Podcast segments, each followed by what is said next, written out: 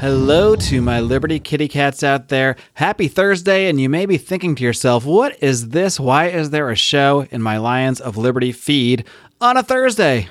Hopefully it's a pleasant surprise, but we do have a little something here for you. We have a regular show on our Patreon for the Lions of Liberty Pride called Conspiracy Corner.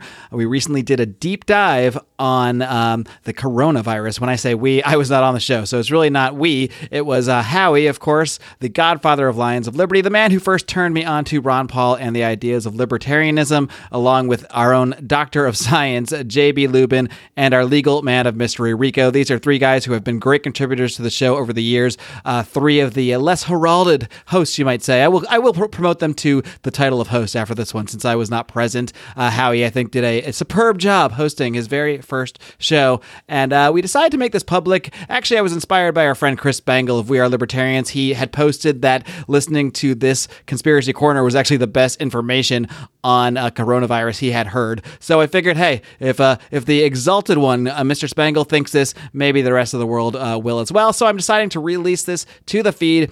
These three, as far as I'm concerned, are some of the best non-expert experts on coronavirus out there. Howie is absolutely obsessed with it. He's tracking this thing every single day. Rico has a very special connection to China and to this virus, as you'll hear. Well, maybe not to the virus, to China, though, as you'll hear throughout the show. And JB is an actual scientist, so it's great to have his perspective from the actual scientific view, which we rarely get from us boobobs over here. And the last thing that I will say before I toss to Howie Snowden is that if you enjoy this program, if you enjoy content like this, you're going to want to head over to patreon.com/Lions of Liberty. For as little as $5 a month, you can get access to all of our bonus audio content. You can even dip your toe in the water for $2 a month and just access some of our live streams and our secret Facebook group. But I am quite confident that anybody who tries the Pride and dips their toe into our bonus content is going to absolutely love it. We often are told that we provide some of the best bonus content out there and the most bonus content out there. We really go out of our way to make sure that our patrons, the people that support the show, allow us to do things like go to the Libertarian National Convention this summer, allow us to buy the equipment we need for interviews on the go, to do video stuff like we recently did. By the way, check out our video that I just posted this week with me and Brian going to the Libertarian Party of California State Convention. It's a little snippet of some of our highlights of our talks there and our experience at the convention. So I'll post a link to that somewhere. It's currently on our Facebook page, our YouTube page. So please check that out. And with that said, I toss you to the Conspiracy Corner crew, minus me. Enjoy.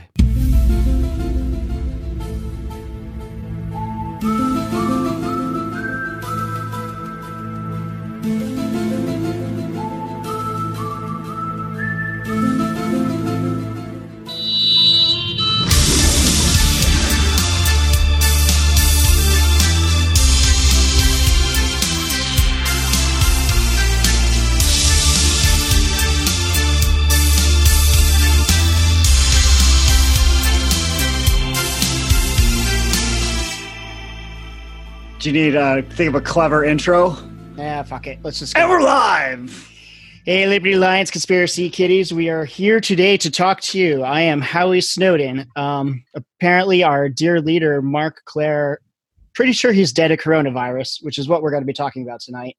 So, you know, we'll pour one out for him. We'll miss him. But I do have Dr. Science and the Lions Liberty Legal Counsel here tonight. JB, what are you drinking?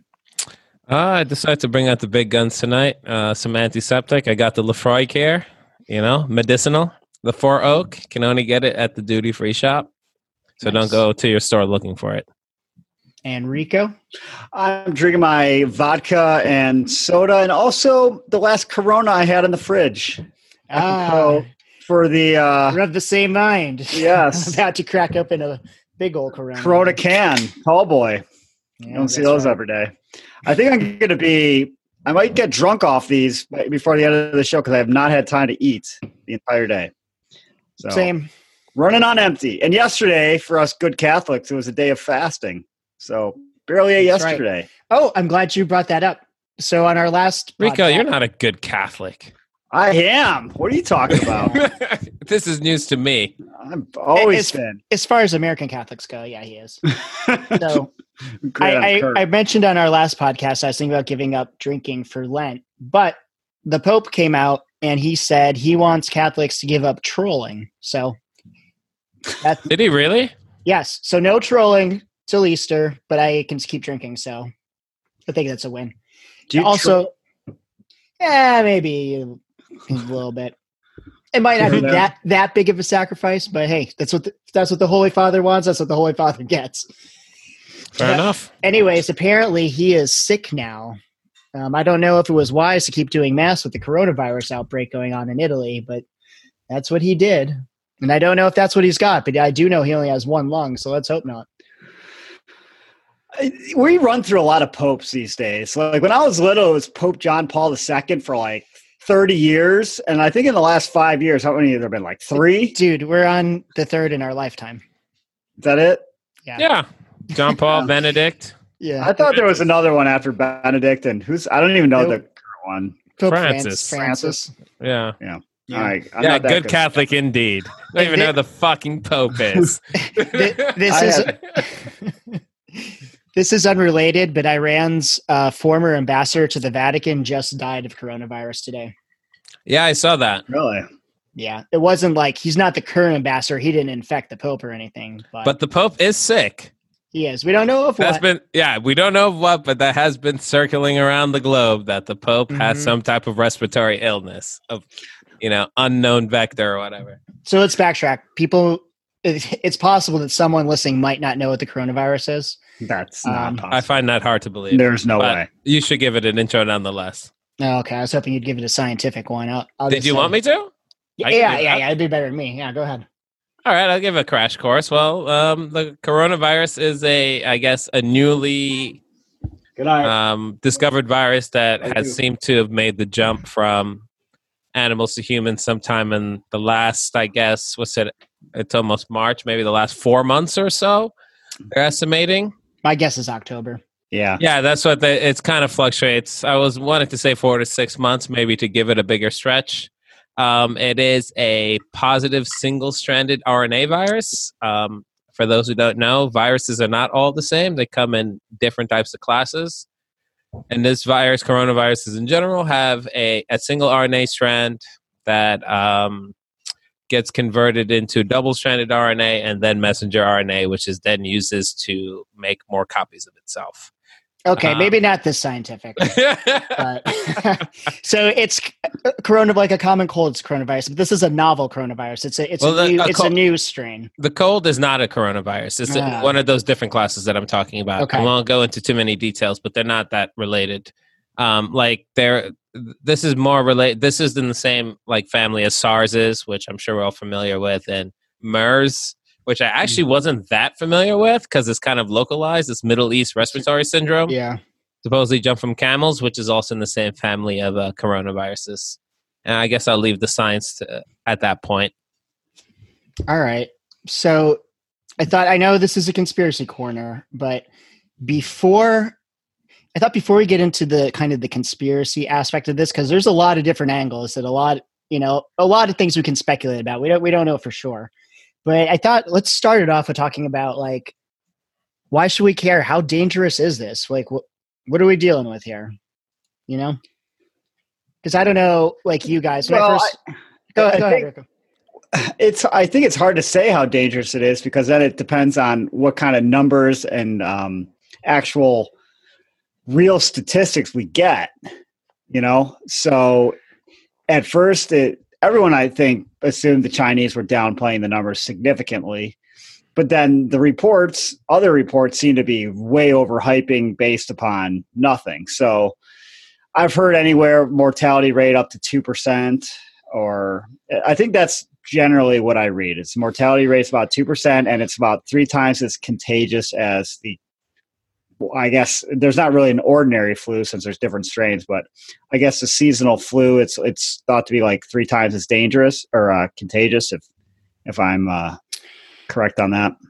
I think it might be a little different, but I totally agree. I think the numbers coming out of China are complete bullshit. And we know in retrospect from when the SARS outbreak happened that they downplayed it by a factor of 16. And we know that this started, the Chinese knew it was going on for a while before they let the rest of the world know. The doctor that leaked it out, he is now dead of the coronavirus, maybe. But he's dead one way or another. Yeah. But from what I understand, and again, it's hard to calculate without knowing real numbers, but now we're starting to see things in other parts of the world.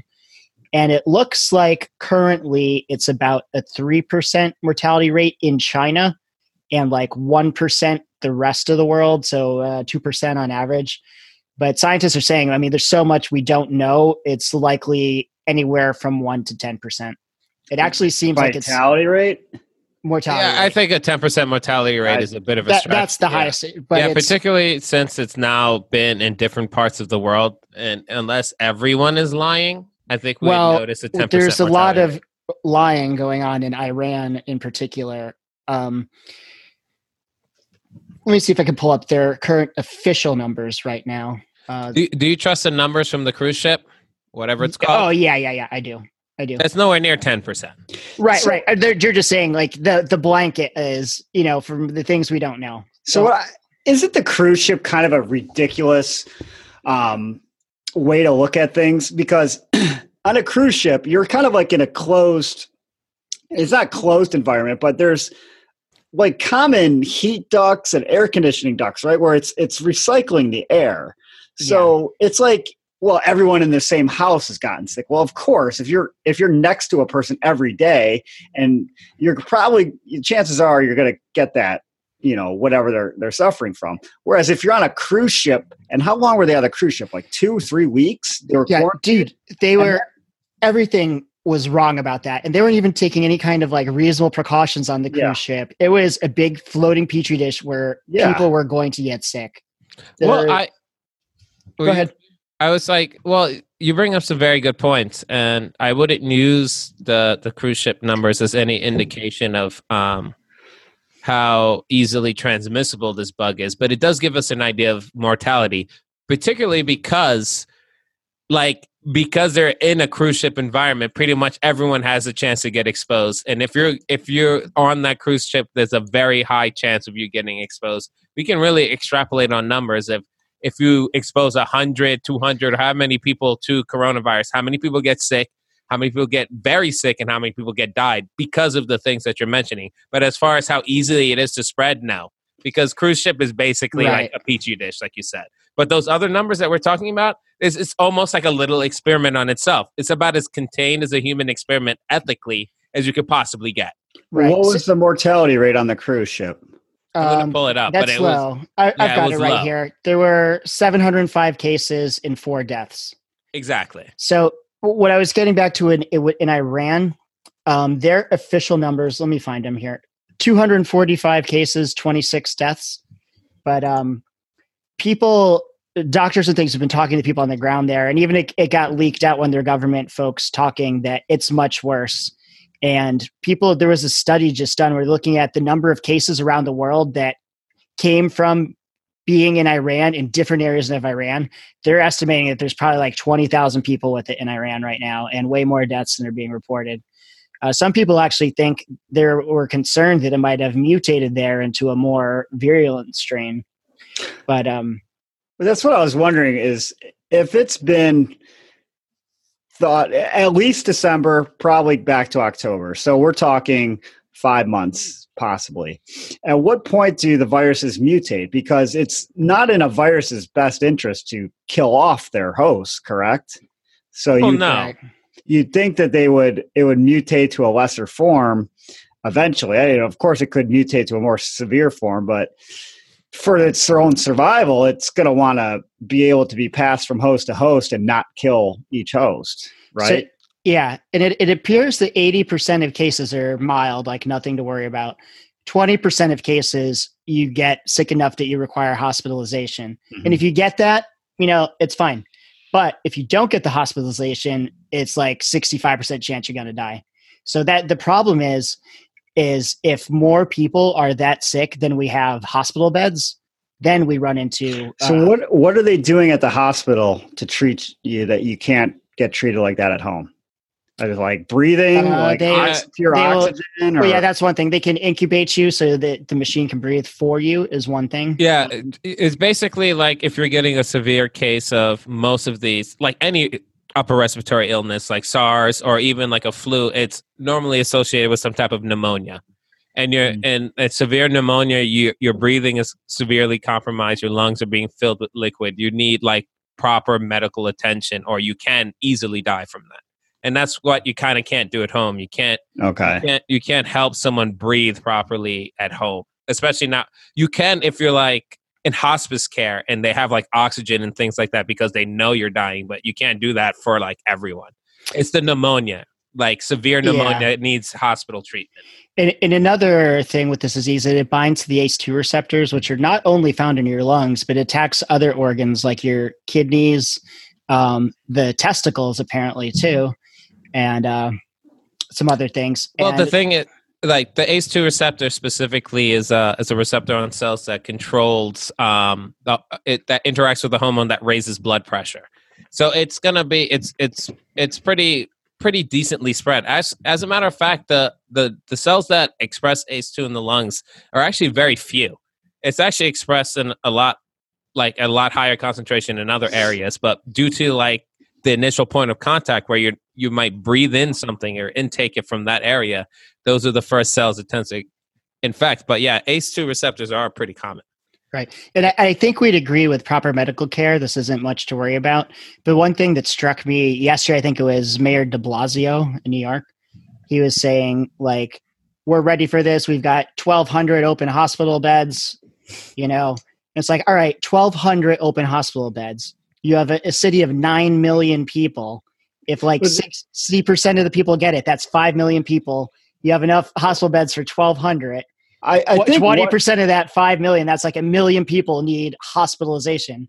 But I think that's going to... If the entire population of New York gets sick at the exact same time. The problem, I think with a lot of... In the U.S., I see a lot of it, is people go to the emergency room far too often. Yes. There's a lot of people that panic over very mild symptoms, and they go to the emergency room. Right. Or they don't have...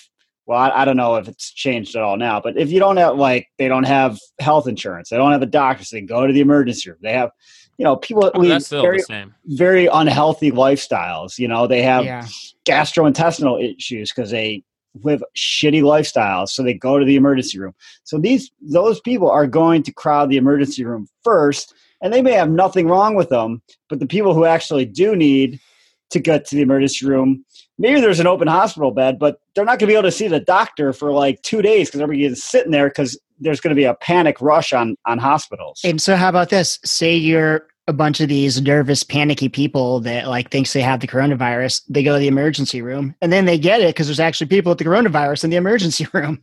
Yeah. Yeah. I think it's a matter of time before there's an outbreak in the U.S. Yeah. I give it 2 or 3 weeks. And the thing is, like we're saying, it's a problem if a lot of people get it at once. Mm-hmm. And this thing is pretty contagious. The Los Alamos Labs did a study, and the term for it, they call it the R0. Like the flu, it's like a 2. So someone with the flu is likely to infect 2 other people. This is estimated between 4 and 7. So someone with this is estimated they're going to infect between 4 to 7 more people. So, this is my question for JB on this. Okay, so in a movie scenario, patient 0 gets sick, right? Yeah. And if they're going to infect 4 other people, say we go October 1st, patient 0 is infected. They infect 4 people. Those 4 people infect 4 people. All those 16 people infect, 4 people each.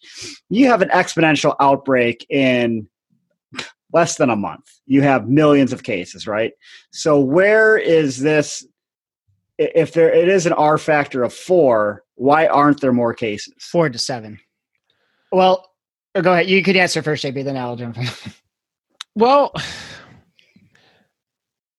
how could I say this? This is like this R0 value. There's a lot of. I can even send you a paper. I was about to send you a paper when I read the Los Alamos. You can't really take the R0 value as a literal number in the case that like it's or even like an average number, because the models and the models and the math behind it rely on numbers that aren't even remotely currently available, you should see the confidence interval on that. And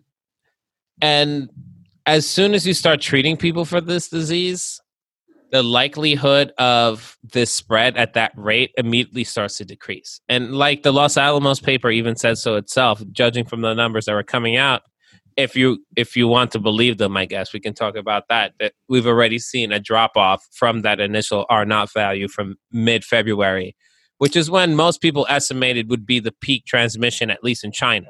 Well, like we've seen a slowdown in China for sure. Yeah. But I would hope so when you've got 750 million people on lockdown, 10% of the human population, and the draconian measures they're going through in China. I would hope we would see a slowdown. Like I think that's overstated the degree of lockdown in China. From just what I hear, and I'm obviously not there. There are quarantines, but a lot of people like treated it as kind of a party. So you were allowed out, as one would. Yeah. So you would. It became progressively more strict, but also in some of the cities, people are like, you know, like Rebecca's parents live in a different city, and her parents were like going. Her dad was going out every day. In Wuhan. Like, No, not in Wuhan. Shinto is the name of the city. See, the level of severity of Wuhan is much different than the rest of China. Yeah. But even then, I read a report that like 180,000 people left.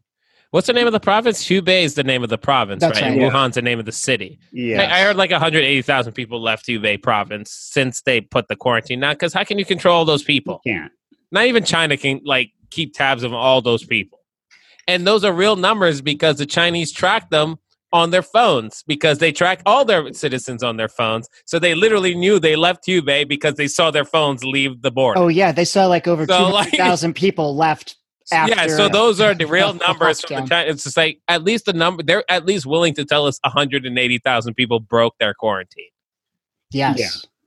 Well, I don't know that they broke the quarantine because that would take some work. Because once the quarantine was in place, there was these people left the city and didn't come back. Before that was actually like when it first started to get bad, they fled the city. But once the quarantine in Wuhan was established, there was basically tanks and military checkpoints. So to get out of the city, there was no way 180,000 people were getting out. I don't know about the city. It's from the province. That's why I wanted to make sure I got the names right.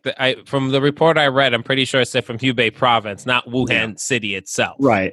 But even in Hubei, there was pretty strict checkpoints. So I think a lot of these people fled before. Like they could see the quarantine was coming. They could see that it was getting pretty bad. But so they kind of took it on their own to leave. But then they didn't have a lot of places to go because people weren't like hotels. It's a lot easier to discriminate in China than it is in the U.S. So hotels were asking like, well, you have a Hubei accent. Well, they look at their identification and it would indicate whether or not they were from Hubei. And dude, like, even in Korea, there were clubs that wouldn't let Americans in. Why us? I tried to pretend I was like Israeli or something. Oh, you mean when you were in service? Yeah. Okay. I was like right now. But I have a different answer to JB. I think there are a lot more cases, but if you're not testing, you don't have to report them. Well, how do you know if you have a mild case? Well, that's the thing. If people go and if you come and say like, the symptoms are like, oh, you probably have the flu, go home and rest and drink fluids. Yeah. That could be a case. We don't know. If it gets worse, go to the hospital. Right. To counter that, maybe this is overly optimistic, but in my professional opinion, the cases are probably underreported. I mean, not overreported. There are probably way more people who have contracted this and nothing has happened to them. Yeah. Which definitely deflates the numbers of like mortality rates because like so how do we explain like whole families that die of it? Well, I think there's different factors. Your lifestyle, I think, plays a factor in it. Your environmental conditions play a factor in it. So if you're living in Wuhan, it's not the richest province, but there's definitely a lot of industry there. But maybe you're just kind of a lower class worker there. The air is shit. Yeah. Your medical care is probably shit. Yep. Maybe you're a smoker. You live in a house full of smokers. You're packed into like sardines. Yeah. So you're either smoking or you're breathing secondhand smoke. And then you might not have access to, you know, basic medicine. So your immune system might be low to begin with. Don't they have like Medicare for all there? Not have actually what's the British one, the national NHS. National Health Service. Pretty much said today, like, the people they're doing like really bad, we're just gonna have to let them die. Well, they're probably like, oh great, we can check or mark a few more people out of the expenditures column. Where is this info? I need you can't just throw out wild claims like that and then what? No, not you, Rico. Maybe, like Howie telling me this is a forum to throw out wild claims. This is conspiracy. I always forget what show I'm on, but I'm pretty skeptical about whole families dying of coronavirus. So even one story I'll bring up there is this, unless like, they're completely destitute. There's this like famous Chinese director or something, and he got sick with it. He went to the hospital. They didn't have room for him. They sent him away. His, like, the rest of his family they lived with died. Not his wife is still alive. She's the survivor. But there was like 4 people in the family that died. Yeah, I don't see Steven Spielberg getting turned away. Okay, I'm starting to see a little bit of that because I was thinking more in the skew of mortality and the rate that it mostly kills older people. So his wife did survive, like you said. The director himself was 55 when he died, and the other people who died were his parents of a 55-year-old. I was thinking it's like it killed like people our age and their 12-year-old kid or something like that. So it happened to kill a whole bunch of old people who got sick in the same house. All right. So that's his wife got it too, though. She's alive, but she's sick. That makes it even less like that doesn't strengthen the position. Like even she's old too, and she happened to survive. So one old dude and 2 older people died, and one old person survived.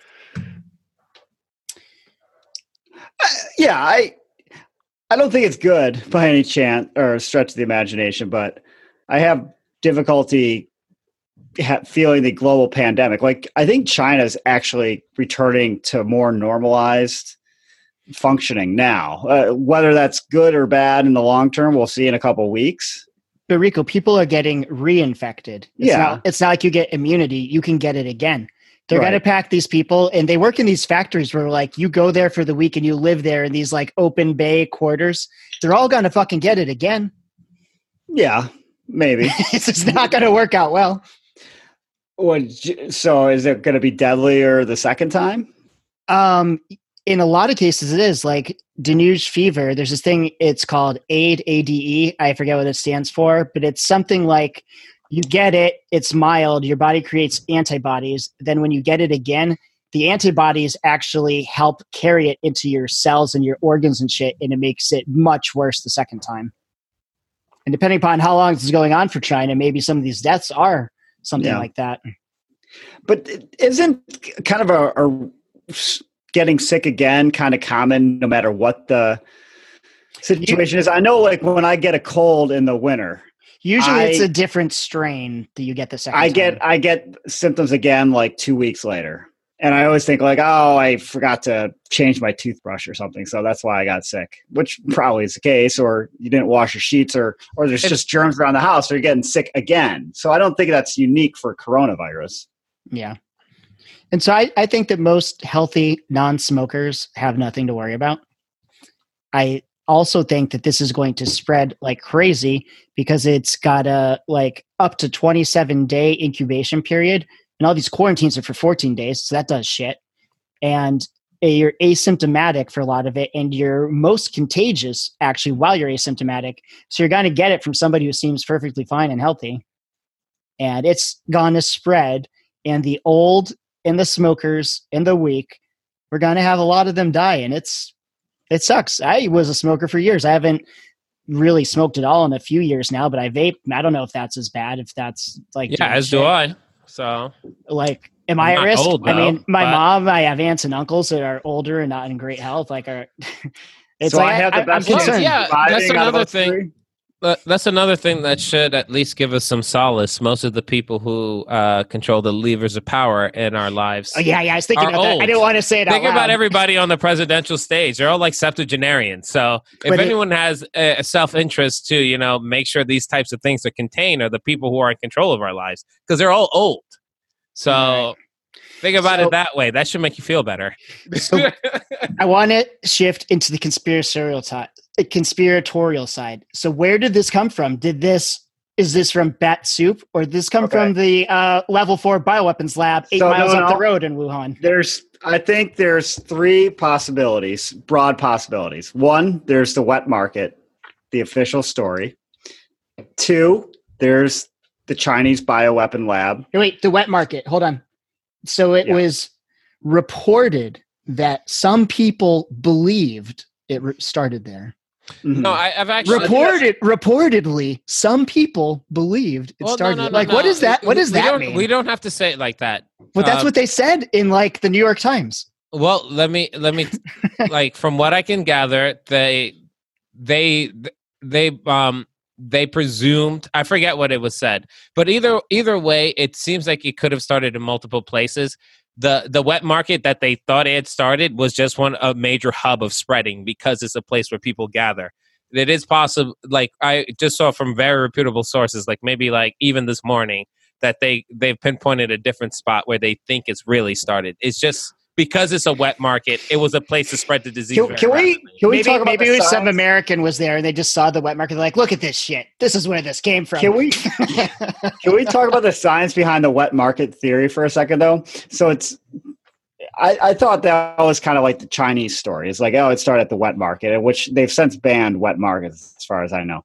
But the science behind the wet market, if I'm to understand this, is like it started in a bat, say. You know, it's a bat virus. Yes. And it spread from a bat to maybe a different animal. And this was the problem with the wet market is you're taking animals from different ecosystems and placing them together where they shouldn't naturally be together. So maybe the virus went from a bat to a different animal that it shouldn't ever have any proximity to.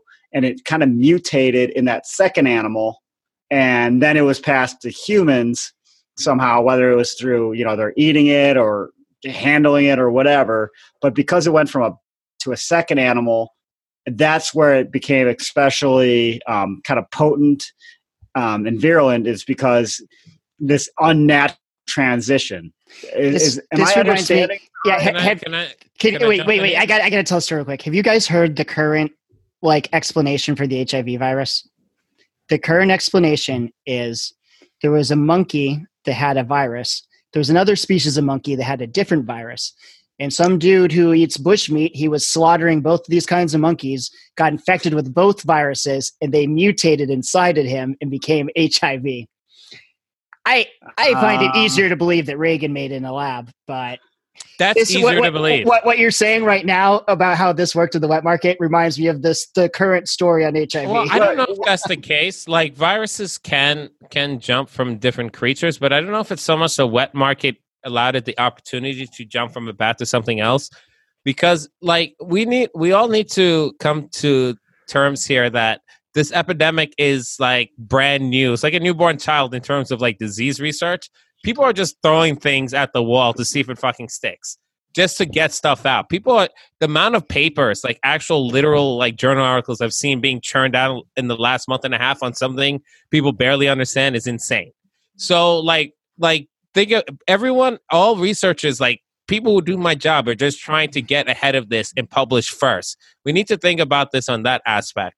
From again, similar to what I just said about, having a different like ground zero for the virus that I read this morning. Another article I read 2 days ago says that it might not even come from a bat at all. The initial idea that it came from a bat is due to its similarity to the SARS virus that is actually quite confirmed to come from a bat because we've been able to study it for over a decade. Dude, I heard the bat, I heard the snake, and then they had that article about, what was that animal, the pangolin or something? Yeah. And it's like, no, they're going to kill them. Don't say it was from them. That's my point. When the virus has only been on your landscape for 4 fucking months, you're going to get this amount of noise. That's not nearly enough time to do proper science on anything. But let's step back in time to the beginning of October when there was this exercise done called Event 201. It was Johns Hopkins University, the Bill and Melinda Gates Foundation, and the World Economic Forum, where they ran a simulation of a novel coronavirus that started from a Chinese bat and spread and became a pandemic and ended up killing 65 million people. Are you talking about that Dean Koontz thing? No, I'm talking about a study that they just did in October, like a live study, a simulation of a coronavirus that came from a Chinese bat that became a pandemic and killed 65 million people. And that's not... I just literally mentioned SARS. And you remember the craze and hysteria that went over SARS that did absolutely fuck all? Of course, that's exactly the same scenario, something that happened a decade ago. Well, I know. But I need to pull this up. At the end of the study, they're like, well, there's these 7 things we need to do. There's 7 takeaways and 3 action items. One of the action items was in their simulation, they're like, there's going to be all these conspiracy theorists saying all this stuff, so we need to get influencers and people like this, and like it all read to me like we need to clamp down on free speech and shut up conspiracy theorists and stop like them spreading disinformation. There's that House bill, I emailed it, I forget, what was it, like HB 230 or something like that, where the government is trying to clamp down on free speech but not call it a clamp down. Yeah. But like what can be posted on the internet without, and you can't comment on certain things for all in the name of, spreading fake news. Yeah. Which is at the same time as this, which. All the other takeaways where we need to get like these supra governmental, like world bodies, like joined with the business and all these things and able to like, outside the law, do what needs to be done to stop these things from happening. It just sounds... Is that really what it said? Here, let me send it to you. I'll pull it up. Because, like, as much as I love free speech, I don't like disinformation. I don't think like the Goon Squad should come in and beat your head in because you post something on Reddit. But I'm not in favor of disinformation either. Well, the great crucible of thought is that the marketplace, you put out something that's inflammatory or false or whatever, the free market allows someone to counter that. Are you kidding? So a lie doesn't travel across the world faster than the truth can put its pants on? Was that quote a lie? But is that quote a lie? Do you think it's an exaggeration? No, lie. I think you're right. A lie is a ridiculous thing to say, but do you think that's an exaggeration? I think disinformation and sensational stuff can travel much more rapidly than the boring truth. That's fine. A lie can travel faster than the truth, but I don't think the remedy for a lie is to have a monitor on what people can say. Neither do I. I never supported that. But I'm not going to stand here and say that disinformation is good. Case in point, I was reading this. I didn't say disinformation is good. I just said, you know what? Everything has to be tested in the marketplace of ideas. I just brought it up because the way things are unfolding seem exactly like what happened in the simulation. And if we're doing the conspiracy thing, it's like, are there forces that want something like this in order to wrest control? And just to bring up the Bill and Gates Foundation and Bill Gates or whatever, all the stuff he's doing with vaccines, he's one of those people that's concerned about overpopulation, which I don't understand because most scientists today think it's going to top off at around like 9 billion and start declining like indefinitely. And like he was even in a speech recently talking, not maybe like a year or two ago, talking about how we need to like reduce the population by 10% or something while he was talking about vaccines. And it sounded sinister, but it's been explained off as... Bill and Melinda Gates Foundation has been involved with these types of things for decades. Yeah. And did you know his dad was at one time like the head of the Planned Parenthood? No, actually, I didn't know that, but I don't see what relevance that is. That's because I was making excuses. Kill them all. That I heard Jamie. That they started because they wanted to like exterminate minorities, dude. There's a lot of people that think the population needs to be called in the greater good of the earth. Not me, but maybe Bill Gates. Now, I don't know him personally. See, I don't think that's what happened. But I want to throw out all the possibilities. Even if that's true, this is a very sloppy way of going about it. No, maybe I agree. A test run. And so, I don't think the fatality rate is high enough if it was actually. If the fatality rate is any higher than probably literally 10%, it probably causes societal collapse. Can you imagine 1 in 10 people dying? That'd be crazy. Pretty bad. Yeah. So we're talking about absurd things here. Speaking of tests, though, you probably know about this. They do something. How many people have you killed, JB? This is what I'm talking about. As evil as you think Bill Gates is, he's smart enough to know that trying to engineer some virus to kill poor people is an incredibly bad idea because it'll easily get out of control and destroy civilization. JB, he's smart enough to know that. I don't think this. I was trying to make that clear, but I want to bring up all the different possibilities, all the scenarios. I want to bring up my conspiracy that I briefly alluded to on an email before. So, like I was saying, there's the theory that it's the wet market. Boring. There's a theory that it was the Chinese lab, which we'll go more into a minute, I think. But my theory is it's a deep state American plot. And follow me here, because the deep state hates Trump, right? The deep state is a bunch of liberals. That's true. Who always know what's best for everyone. And what's best for everyone in a crowded planet is to cull the population a little bit. Hard choices have to be made. Those people do think that. So how can we accomplish many different ends with one simple stroke of genius? We're going to release a coronavirus in China. The way why we're going to do this is China is our economic enemy. So we're going to weaken China. They're going to be the first hit. The first hit is going to be the worst hit, right? So China is going to be hit the hardest because they're the first. People in Trump's camp, like Bannon, thought China's our biggest enemy, biggest thing we got to be concerned about. Go on. Well, maybe he's along with the deep state. I don't know. So anyway. I said that too. Am I in the deep state? You guys probably think I am. I don't know you. I don't know. I haven't. I've only seen you once in the last 5 years, so I can't tell you for sure. You saw me last year. Twice. Yeah, you're twice. Whatever. So it hits China hard. It's going to fuck up China's economy. But it doesn't end there. If whatever fucks up China's economy will eventually trickle to the U.S. And so the U.S. economy will be hit not as hard as China, but still hard enough to screw up the stock market. What does Trump win on? Re-election. He wins on the stock market. So what else is he going to run on? He runs on, well, we're all making money. What if he can't run on that? What if the stock market takes a dive right before the election? There's layoffs. People are not going to work.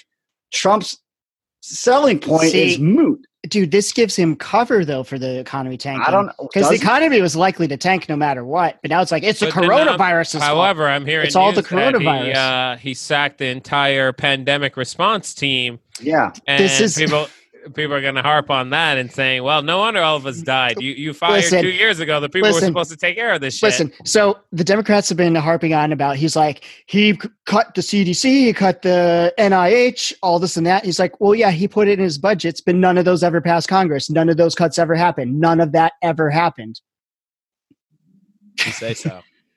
It doesn't matter. We still have money to bomb Yemen, but we don't have a pandemic response team. That's all I know. Perception is greater than reality, right? So what the Democrats are currently selling right now is, oh, Trump says there's nothing to worry about. Are you kidding me? Pence is the leader of the corona response team, whatever. Yeah. So, he's a Christian. They don't believe in science. How can he protect us? Not Indiana Christians, at least. East Coast Christians. You're biased. East Coast Christians believe in science, Howie. Catholics do. The coronavirus response team isn't diverse enough, so they're already hammering them on this.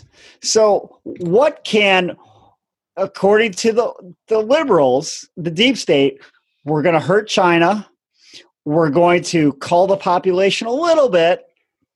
And we're going to make sure that Trump can't win re-election. All in one beautiful masterstroke, timed perfectly. Man, they could have just run a good candidate or something. That seems like a whole lot easier. Well, I don't think the deep state can control who actually runs. Bernie can put his hat in the ring. I kind of think they put Pete Buttigieg out there. Yeah, I think Buttigieg is the deep state candidate. And yet we're truly worried about the deep state. Really? Right. And you expect me to be worried about the deep state? So before they just released a virus in China, JB. Did you not listen to what I just said? I just don't believe it. Before we say exactly what we think, I want to talk about a couple possibilities. The one thing we know that is done is something called gain of function testing, where they take viruses and they make them more transmissible, more deadly. And the reason for that, they say, is so that they can learn, well, if it happens naturally, if it mutates, we need to know how to fight it and how to better whatever. I think that's bullshit. I think it's covered to do bioweapons testing is what I think. But anyways, in America, we banned that in like 2013, except we made 10 exceptions for a couple studies. One of them was for a coronavirus in a bat. And also we saw recently that we had that dude that got arrested here in America that was like smuggling information, and I think two of his Chinese associates, like biological samples to China. And this guy was helped set up the level 4 bio research lab in Wuhan. So I don't know. There's all this stuff going on, and we've got this bio lab in Wuhan. They're probably doing some of this gain of function testing. We know that the fucking Chinese don't follow any rules. They've been using CRISPR to like genetically engineer humans. Like, I guess they threw that guy in jail, but I guess they had to because it got out. But I mean, there was probably some kind of study going on there. And we saw there was some Indian scientists that put up this paper saying that it looked like there were these HIV inserts in the virus that made it look like it was engineered.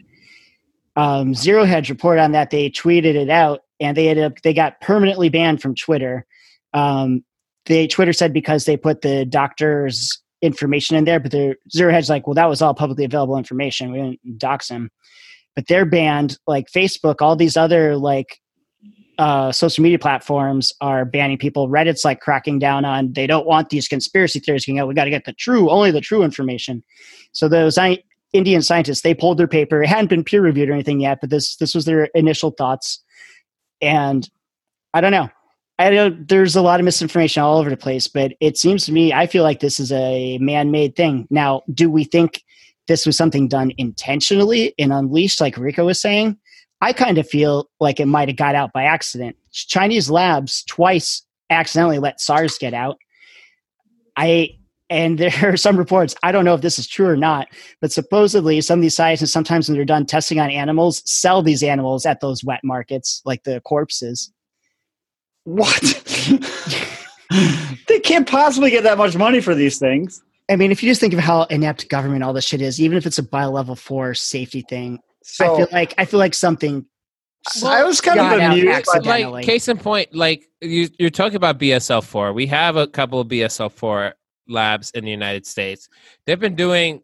China has one that happens to be 8 miles from where this started. But we've been doing testing, for example, on hemorrhagic fevers like hantavirus and Ebola and whatnot at those facilities for years. Was the last time you heard from somebody in the surrounding area getting one of those hemorrhagic fevers? Okay, we created Lyme disease in a lab.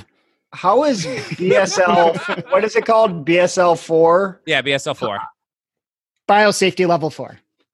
Or lab. Huh? You cut out. I didn't get that. Who certifies that it's a BSL-4 lab? I imagine some type of safety like OSHA. Okay. Not OSHA, but shit. Something like that. I don't know what it's called. China just say, hey, this is a BSL-4 lab. Like, we don't control China. Like exactly. we have our own regulations. I don't know what the fuck BSL-4 is in China. There is international outcry. How do we know that it's secure as an American BSL? I don't know. I was only talking about America. There was a lot of outcry when they were building it because we were like, are you fucking kidding? They let SARS out twice. What? Okay. They can say it's secure, but it doesn't mean it's as secure as something No. But we're talking about two different things. I balked at the idea that this was deliberate. I'm with you. I don't think it was. I've had plenty of times on this show and other shows on Lions of Liberty where I've called China out. I've explicitly said I don't trust China at all. especially when it comes in terms of scientific research. I've said that several times on many shows. You guys remember that, right? I can trust China as far as I can throw it. And it's like the third largest country in the world. All right. So I'm just not, the blowback on this kind of thing, if it was done on purpose and got out, like you would I balk at the only reason I do, particularly from our end, and maybe this is just my jingoism. I think, like, from anyone who knows even bare minimum about microbiology, virology, doing these types of things and actually releasing them is far too dangerous. You're far more likely to end up killing yourself than your enemy. Okay, there are far more effective ways of killing people than doing things like that. Okay, let me say a hypothetical that's not related to a deliberate. Say the BSL-4 lab is not as secure as it should be. My kind of thought, my actual theory, although I like the deep state theory, I don't really believe it.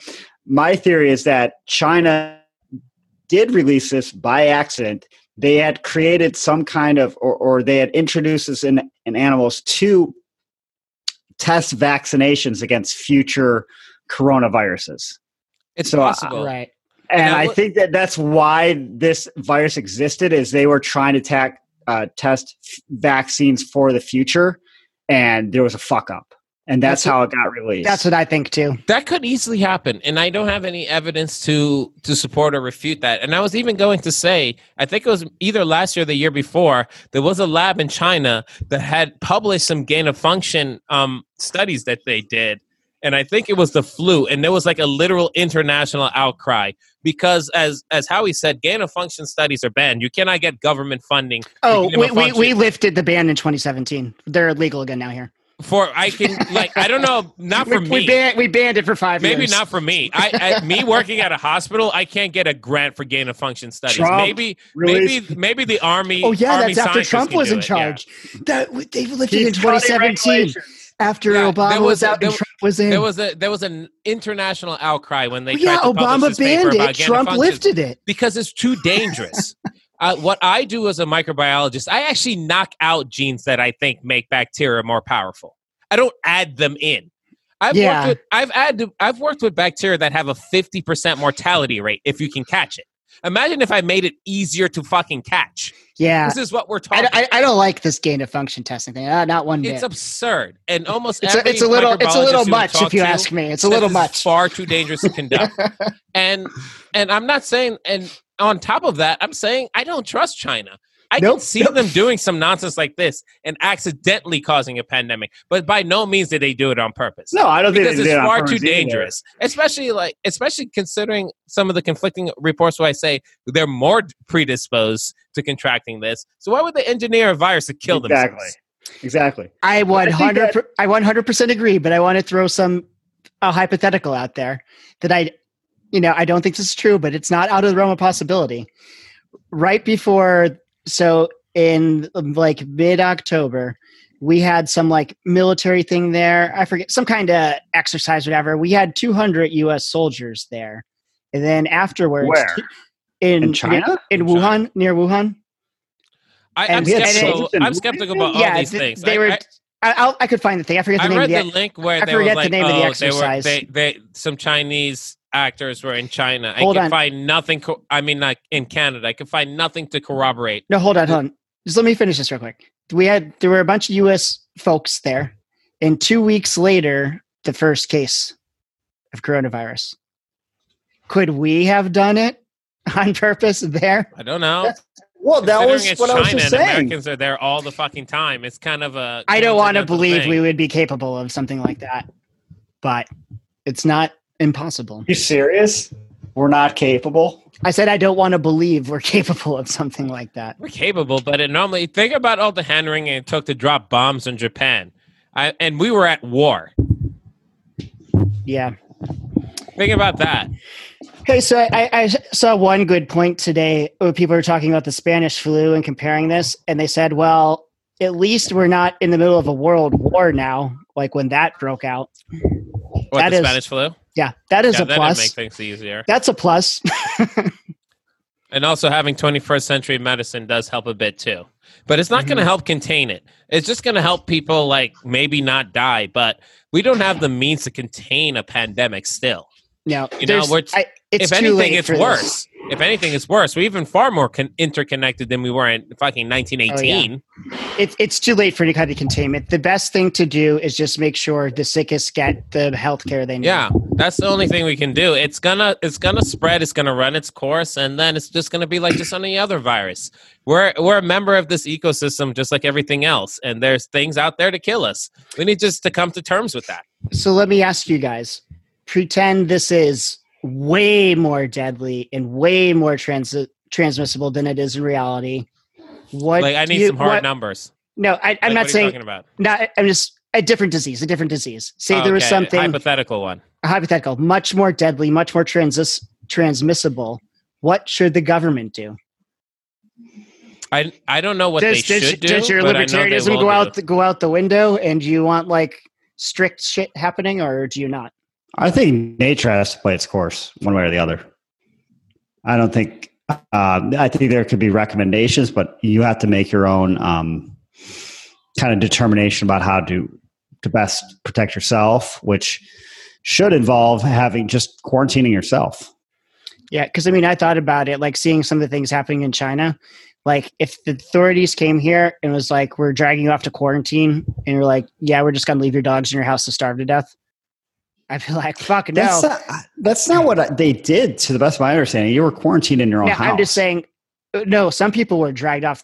Some people, if you violated quarantine or some of the things like multiple times, you're like, taken away. Maybe. So then, yeah, I'm sure some people put a bag over your head at that point. Or even, how about this? So you have to wear a mask in public, and the government there, they give you like, very cheap. You can buy like 3 masks a day, like allotted to you.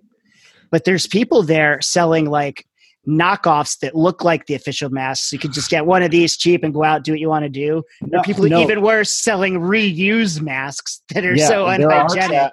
There's. How can you not tell? If people know what they're doing. They just want a mask, so they just want to be able to go out and do their business. People waited in such long lines for masks.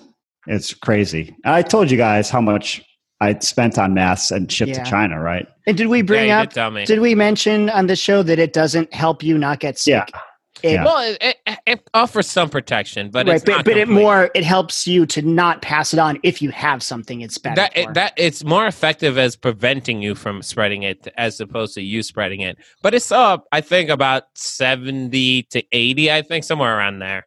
Like as long as it's not aerosolized. If someone like coughs on you and they're close, it's still in the large enough water droplets where the mass would drop it. But if it can travel in air in long distances, like some other diseases, like measles, for example, can travel in air at long distances to the point where those masks don't do shit. But if it requires to stay hydrated in a water droplet, like the flu commonly does, then this should offer you some protection. It's better than nothing. Yeah. It's a lot better than nothing. So... we've been going on for a while. There's 2 things I want to talk about. One, what were they? While you remember, I'm going to get another beer. Okay. So, I think I remember. So, JB, what I want to talk about is, one, what do we think are reasonable precautions that people maybe should do? And 2, our predictions, how do we see this playing out? I don't know if we should wait for Rico, or do you want to go ahead and start? Like, what would you suggest someone do if they're worried about it? And how do you see this all playing out? Well, I honestly wouldn't be worried. It depends on what you mean by worried. If you mean like... Well, I'll go first, so you'll see what I mean. To me, I feel like even if this turns out to be nothing, it's a good idea to probably have like a month's worth of like water and like canned food or something, some rice and beans around, just in case you had a... be in your house for a month. Well, I'll say right off the bat, I personally feel regardless of what's going on, that's probably, if you can afford it, that's probably in your best interest to always have around.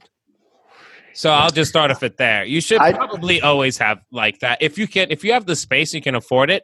Having a month supply of, and just in general, is something you probably should do. It's just, level of preparedness. I just started doing that. Like when I go to Target or the grocery store, I just start adding like $5-6 extra giant tubs of water and canned. Yeah, I consider that just to be a normal level of preparedness, and I think that's something you should be doing in general. So, Rico, the questions were: what would you recommend to someone to do if they're worried at all? And I would stock up on just things you can have around the house that are cheap, like that you could eventually use anyways, like medicines, like vitamins, bandages, antibiotics. Oh, you can't really have antibiotics. I heard you could have fish antibiotics.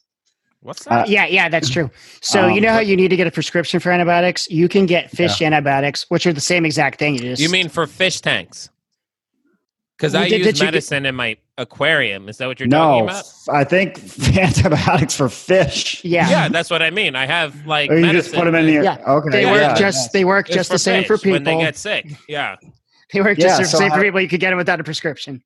Yeah. Preppers have been stocking those up for a long time. Have those, vitamin C, vitamin D.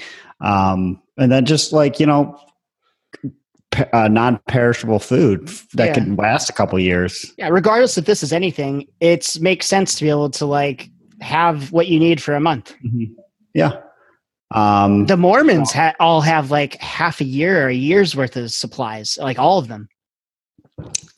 So you know what you probably do need is if you have all that stuff and society hits the fan, you probably need a gun. But most people that listen to this probably already have one. Yes, that's also true. No matter what this turns out to be. And I'd like to add that I think this is unlikely unless everyone is wildly lying. This is not going to lead to the point where you'll need a gun. And I don't even think it'll lead to the point where we'll have any type of real scarcity any more than maybe like when they scare us with the next big hurricane. Dude, everyone buys all the bottled water. If they tell us it's going to snow here, I go to the store and there's no bread, there's no eggs, there's no toilet paper. But then when it snows... just because there's a couple inches of snow coming. Our supply chains get shut down, because people are ridiculous. Yeah, actually, toilet paper did run out over in China and Hong Kong. So I was like kind of pissed that I feel like Trump wasn't being straight up about this, but I'm like, actually, he just bought me a few more weeks to get prepared and get the things I need to have in the house. And then you wonder why the people in power aren't straight up with you about things. Even if this was as bad as like some people think it is, what would be the advantage of telling everyone so they can flip the fuck out and destroy society before the disease happens? Because that's what would happen. Do you think people would lose their fucking minds? Yeah. Yeah, I don't know. They would. Like they would lose. I don't. I don't want the government lying to us though. I want to know the truth. And then have society collapse on you before the virus even hits, because that's what would happen. And the hospitals would already be full right now. Yeah, they would already be full. People would be like, I feel a tingling in my throat. I better go to the hospital. Exactly, because we see what happens when they're like, oh, this hurricane is going to be a Category 4. And all of a sudden, all the bread is gone. And then you get some heavy rain. And then the supermarket's open the next day. Why did everybody buy all the bread? How many times has that happened? Imagine if they told you this is a 10% mortality pandemic spreading through China. The entire country would be on fire. Just as far as that point, well, I thought it was kind of funny, that Reddit article that you or that Reddit post you sent today. Uh-huh. So the person posted, this is just like the Spanish flu, which killed 50 million people, which I think that's pretty close to accurate. But it said it had a mortality rate of 2%. Mm-hmm. Which would mean, if my figures, that 2.5 billion people got infected with the Spanish flu, right? If mortality rate is 2%, 2.5 billion people were on the earth in 1918. Exactly. But if 50 million people died of the Spanish flu and the mortality rate was 2%, wouldn't that mean 2.5 billion people were infected? I don't know. I don't know. I'd have to use a calculator. Okay. It's whatever it was. It was an absurd statistic that was in no way close to reality. Like, so you would have to times 50 million people times 50 to get the actual number of people that were affected. Well, so in the Bill and Melinda Gates study, you're right. In their simulation, 50 million. In their simulation, they had 65 million people they thought would die from something like this. Well, there's more of us now, so Yeah. And yeah, you know, like, and this is what I was trying to say about the Bill and Melinda Gates Foundation. One, it's not unusual that they might target coronaviruses because SARS exists. Oh, they also had a patent on coronavirus that it's expired. And we remember, we're all old enough to remember how everyone flipped their shit on SARS. And miraculously, we're all still alive. And two, ever since I was an undergrad at Penn State in biology classes, we've been taught about the existential threat of a next viral pandemic hitting our species. This is not an unusual thing for people who do this all the time or study this all the time. It's only a matter of time before a pandemic kills a good fraction of us. Only a matter of time. This is par for the course. This has happened throughout our evolutionary history. This is what it means to be alive on Earth. Same thing with super volcanoes and comets. A pandemic, a viral pandemic that brings a good chunk of us down is going to happen. For a second there, you're just listing off my biggest fears. It's like, because these are existential threats that we know have asteroids, happened on Earth. Volcanoes, because a comet carrying a super coronavirus. Because these are things that we know will on it. We know these will happen because they have happened. We have record of them happening on Earth multiple times in history. So it's bound to happen again. So Rico, you're getting your second beer. Besides the what would you recommend? The last question I had was, how do you see this playing out? What do you think is going to happen? I think it's going to hit the U.S. in about 2 or 3 weeks. And I think it's not going to be as bad as it was in China. But I think there's going to be an overreaction by everyone. And I think mid-April or beginning to mid-April, there's going to be a lot of flights canceled. There's going to be a lot of people that are stopped, shuttered from work or whatever the word is. Will we make it till the LNC still? Yes. I'm a little worried about WrestleMania, though. I got to be honest. When is that? So, yeah, no one there washes their hands. I would not go. April 4th or something like that. So, WrestleMania in an empty stadium would not be quite as fun. So a little worried about that. And I'm actually supposed to go to Spain in the third week of April. So I don't know about that either. So I think April is going to suck for the U.S. Spain has 25 cases right now. Yeah, but you never know. Within a month, by April, it'll be 250,000. Yeah, it's all a matter of if they've closed their borders, right? Maybe they won't even want Rico in because we have more cases than they do. Please, who's going to deny me? And with a name like Rico, how could they? Yes, exactly. Dude, how about those cruise ships now that no one will let them dock? Oh, there's more. There's another one where somebody's got it on it, and so far Jamaica's like, "Yeah, get the fuck out." And Mexico's like, "Nope, not stopping here." It's like, no, because Jamaica, if it gets out there, they don't have the health infrastructure to deal with it. Neither does Mexico and other places. Fuck off! And isn't the warm weather supposedly a detriment to this particular strain? So it survives on surfaces. The time it survives on surfaces when it's warmer out is less. So those are again, because this is so new, estimates based on related viruses like the flu and SARS and other things that they tend to die or become less prominent once it gets warmer. So it should probably follow the same pattern based on other related viruses. You still have somebody with the coughs in your face, you're going to get it. But if you touch a doorknob an hour after them, you won't. Yeah. I don't know. I just think coming up in about 2 or 3 weeks, shit's gonna hit the fan here. Not whether or not it's particularly severe, but just people panicking and overreaction. And I think you're gonna have to be prepared to sit at home for a couple of weeks doing nothing. Yeah. I'm far more concerned about people panicking than I am of this virus. Yeah. So yes, true. Save up some money for your rent or your mortgages. Get food because you're not touching my face. I can't stop it. God damn it! Stroking this beard.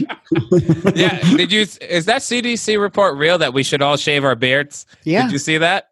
I'm not. Doing I'm not. It. I refuse. I'm not. Oh yeah. They were talking about it. I haven't been clean shaven since I was 19. I'm definitely gonna get this anyway. So what's the point? But so my prediction is, I think 60% of the human race will get this, and I think 2% of those will die. Well, that's a pretty big number. Yes. That's really bad. Yeah, that's what I think's going to happen. So how many people are there? There's like, say, 2.5 billion people right now. Is that? No, I'm talking about world. Like I'm talking about worldwide. It's worldwide. That many? 7, yeah, at least. Yeah, it's probably more than 7. It's closer to 8. Let's say it's 7. So 7 billion. Let me see how many zeros is that. I got the calculator. 7.8. Yeah, you're right, Holly. It's closer to 8. 7.8 estimated. All right, I'll do 7.8. Let's see. 7, 8, 0, 0. Let's buy a funeral parlor. 7 million. If my mom didn't sell it, damn it. It's pretty morbid. That's worse than my stock buying proposal. 0 equals. We should pull in and get some stocks. That seems like an opportune time. Yes, I think buy stocks in the beginning of April. So I guess I'm predicting that 93 million people will die from this. That's pretty bad. I'm taking the under. I also think that it won't go away. That every year it'll be like, oh, coronavirus season again, just like it's flu season. Oh, are there going to be different strains where they give you a coronavirus shot, but it's the wrong strain? So we got to get into this. It's still not conclusive that coronaviruses can mutate that rapidly. MERS has been pretty much contained. This is a lab-made one, though, with HIV in it. So you claim. No, it has a similar entry to HIV. Well, you agreed. You think it probably escaped from the Wuhan. I'm saying that it's possible because I don't trust China, and they're up to some fuckery over there. Well, if you had to bet where it came from, would you not bet on that? What was the question? Like, if you had a bet, put some money on it. Did it come from there or somewhere else? If I had to bet if it was just naturally occurring or a accidental release, yeah, I would still bet natural. No way. Okay. No, but I also play roulette, so I'm used to 50-50 odds. All right. Well, so something I totally forgot to bring up. When I first saw it, I thought this is ridiculous. So it was this post on 4chan back in the end of January talking about this. This guy saying this escape from this lab. It's got to do all this shit. Invest in pharmaceuticals and plastics, sell your other stocks. And one thing he said, though, is they're not going to be able to contain it in China.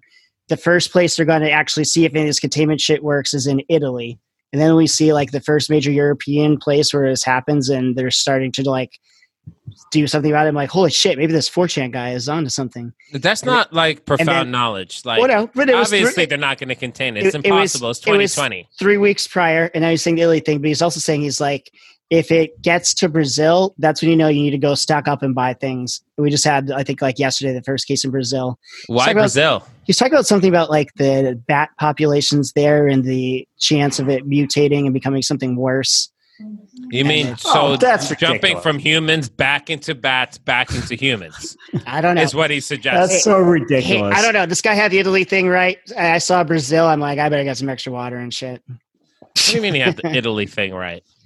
He was saying that the first place where they're going to see if they can contain it and do anything about it is going to be in Italy. And the first European country where we saw a big outbreak is Italy, where they're trying to see what they can do to contain it right now. Like this guy said 3 weeks before it happened. If you say so. There's an Asian just running through the room. Gave me coronavirus. So did she bring you another corona? No. Nor did she bring me the wings she cooked, which I'm... Speaking of human stupidity, the amount of absurd random racism over this coronavirus is absurd. I was reading in French news cab drivers won't pick up anyone who looks Asian in France and stuff like that. I'm these people have been born and raised in France and never fucking been to China. Most of them aren't even fucking Chinese. And it's ugh. And how about human malevolence that this death cult in Korea is supposedly purposely spreading it? There's over 2,000 cases in Korea now, but did you guys know about this death cult? I can't remember the name, but the leader of it, they've been around for 30 years or so. He's 80-something. He says he's the second coming of Christ and Lucifer, but he won't be in his full power until the apocalypse. Of course. And apparently his people are trying to bring it about, and one of their chapters was in Wuhan, and they supposedly have been trying to spread it around Korea.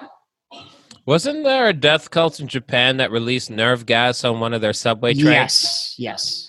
I am remembering that. When I was a kid. You're not that much older than me, so you're probably a kid too when this happened. It was a long time ago. Yeah. But I do remember that. Yep. Crazy world, though.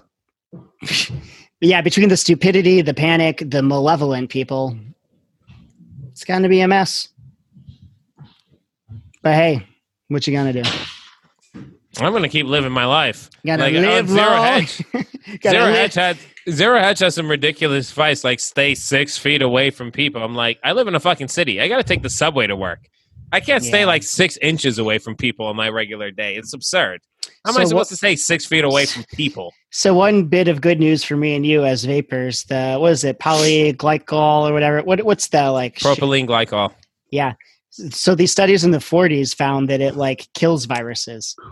I did see that. It does have some. They like studies in the 40s? Yeah. So 80 years ago. Yep. But I mean, that's what they used in inhalers up until recently. It carries chemicals and things like very well and stuff too. And I think they used to like pump it through like the ventilation systems in hospitals. Did they? Yeah, that's what I read. You read a lot of things, though. It's true. It's true. I don't know if you can believe all of it. A lot from dubious sources, too. Yeah. All right. I think we'll wrap it up there. So, Lions, if you're healthy and you don't smoke, you're probably fine. We have to come to a final conclusion. All right. Let's do that. So, my thought was it was an accidental release because Chinese were testing, it was kind of a genetically modified as kind of a lab rat for testing of potential vaccines for future coronaviruses that accidentally escaped a BS, whatever you call it, 4 lab, but that actually is not a BSL-4 lab. So that's my theory. What do you mean? It's not actually a BSL-4 lab? It's not as... it's not by U.S. standards. It's not up to snuff to Rico standards. Exactly. Yeah, I 100% agree. That's what I think happened. I think they were doing some kind of research and shit got out, and this is dangerous kind of shit to do. And that's what happens. JB? Okay, so I'm not going to lie and say that China's only BSL-4 lab being in Wuhan is kind of suspicious, you know? Yeah, a little bit. a little bit. I would be a liar to say that that's not kind of suspicious. But I still think the like the levels of human like arrogance and stupidity that it would take to try to engineer a pathogen to kill more people. But you know that they do data function research. Yes, they also do. There was at least one lab that did it, and I'm pretty sure that the Chinese came down on them, maybe for actually releasing the information. I don't know.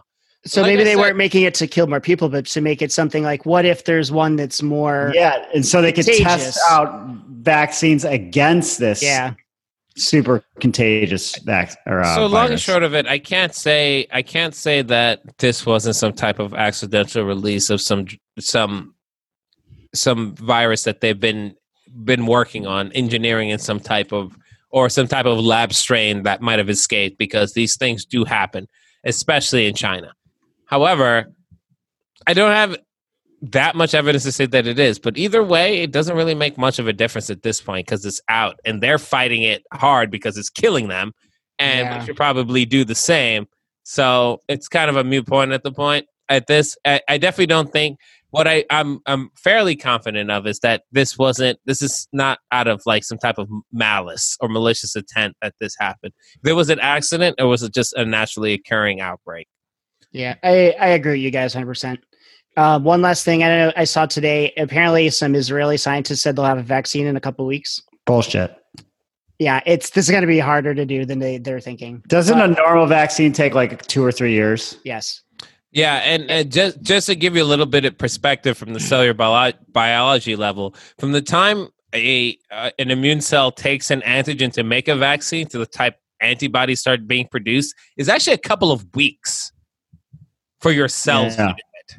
So And then you'd have to test. You'd have to test. Yeah. Yeah, there's no way. So antibodies never make you better, because it takes, all antibodies can do is help you, prevent you from getting sick again. When you get sick and you recover, if you've never had it before, antibodies did not help you. They take 2 to 3 weeks to develop. So can I make a prediction real quick? Yeah, we're gonna know if this was if this was naturally occurring or something quite shady by who makes money on the vaccine, right? So, yeah, but actually they're saying in China and Russia that the U.S. did this, that it was a U.S. bioweapon. Yeah, I know, that's what my house. Of course, they would say that. Yeah, I know. They don't like us. I know. If I was them, I would say it was us too. I don't believe them. I just want people to know. Yeah. And I wouldn't refute that anyone has a quote unquote vaccine, because think about things. People rush things. Think about like experimental drugs. If you have some type of terminal pancreatic cancer, sometimes people will just throw something at an issue just because it's better than doing nothing. Well, here's what I can say for certain: this is not a validated vaccine, because that takes a long time. Yeah, that's my last question. If you're willing to take it, if a vaccine comes out in less than a year, will you take it? Yeah, me? No, I'll take my chances. Me neither. But if you're going to be terrified and like you want something, it's more than likely, I'll say from my experience, it more than likely won't hurt you. But the worst case scenario won't do shit. I don't think this is something sinister, but if it were, the worst thing you'd probably do is take their vaccine. I don't want to inject this shit into my body, whether it's a weekend or dead virus, whatever. If it's an attenuated virus, which it probably wouldn't be, I would be skeptical. But if it's just like some viral proteins or something like that, then I don't know what that means. So yeah. Attenuated virus. Like, so there's different ways that you can make a vaccine. Either you can use specific proteins that the antibodies then make, that the virus also makes, and it'll protect you. Or you can just give an attenuated virus, which is actually a live virus, but they knock out the genes that make it like really bad, essentially.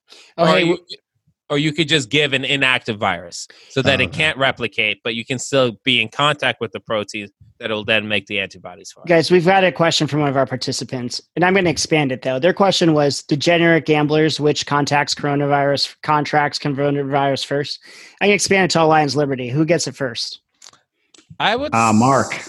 I would say Mark. He's probably going to get it on this trip to Mexico. He's the closest to China. I didn't know JB had a cat. I'm confused. Yeah, Mark's going to be getting on a plane pretty soon. I think Mark's first one to get it. I think Mark's the unhealthiest person out of everyone. Yeah, that too. I think he just leads a very unhealthy life. But his hair is so shiny. How is that possible? I don't think he eats enough vegetables.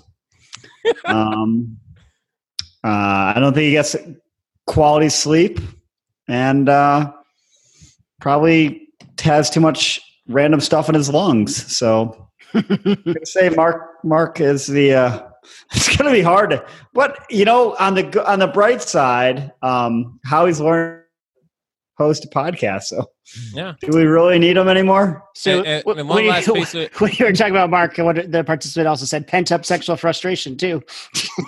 Who is Queen Corona? I don't know who Queen Corona. Who are you? Let us know. Anyways, anything else before we sign off? I would suggest switching to ayahuasca tea and not smoking anything for at least a couple of months. Should we stop vaping? I don't know. I kind of feel like it might make it more a risk. If I get sick, I will. I'm probably not, because I'm addicted to nicotine. If I wasn't addicted to nicotine, I probably wouldn't be vaping in the first place. So you could get the patch. Ayahuasca tea, I would say. That sounds like a good recommendation just for a random Friday night. A Dr. Science will write you a script. All right. Put it in the mail ASAP, please. You can only cash it in Peru, though. I go to CVS. I'm like, what the fuck is this? He's like, I said CVS in Lima. All right, well. All right, kids. I think we covered about enough as we can on this. So, good job to Howie for hosting. We've got no official sign-off in Conspiracy Corner, so. We don't. All right. All right. Later. Government. All right.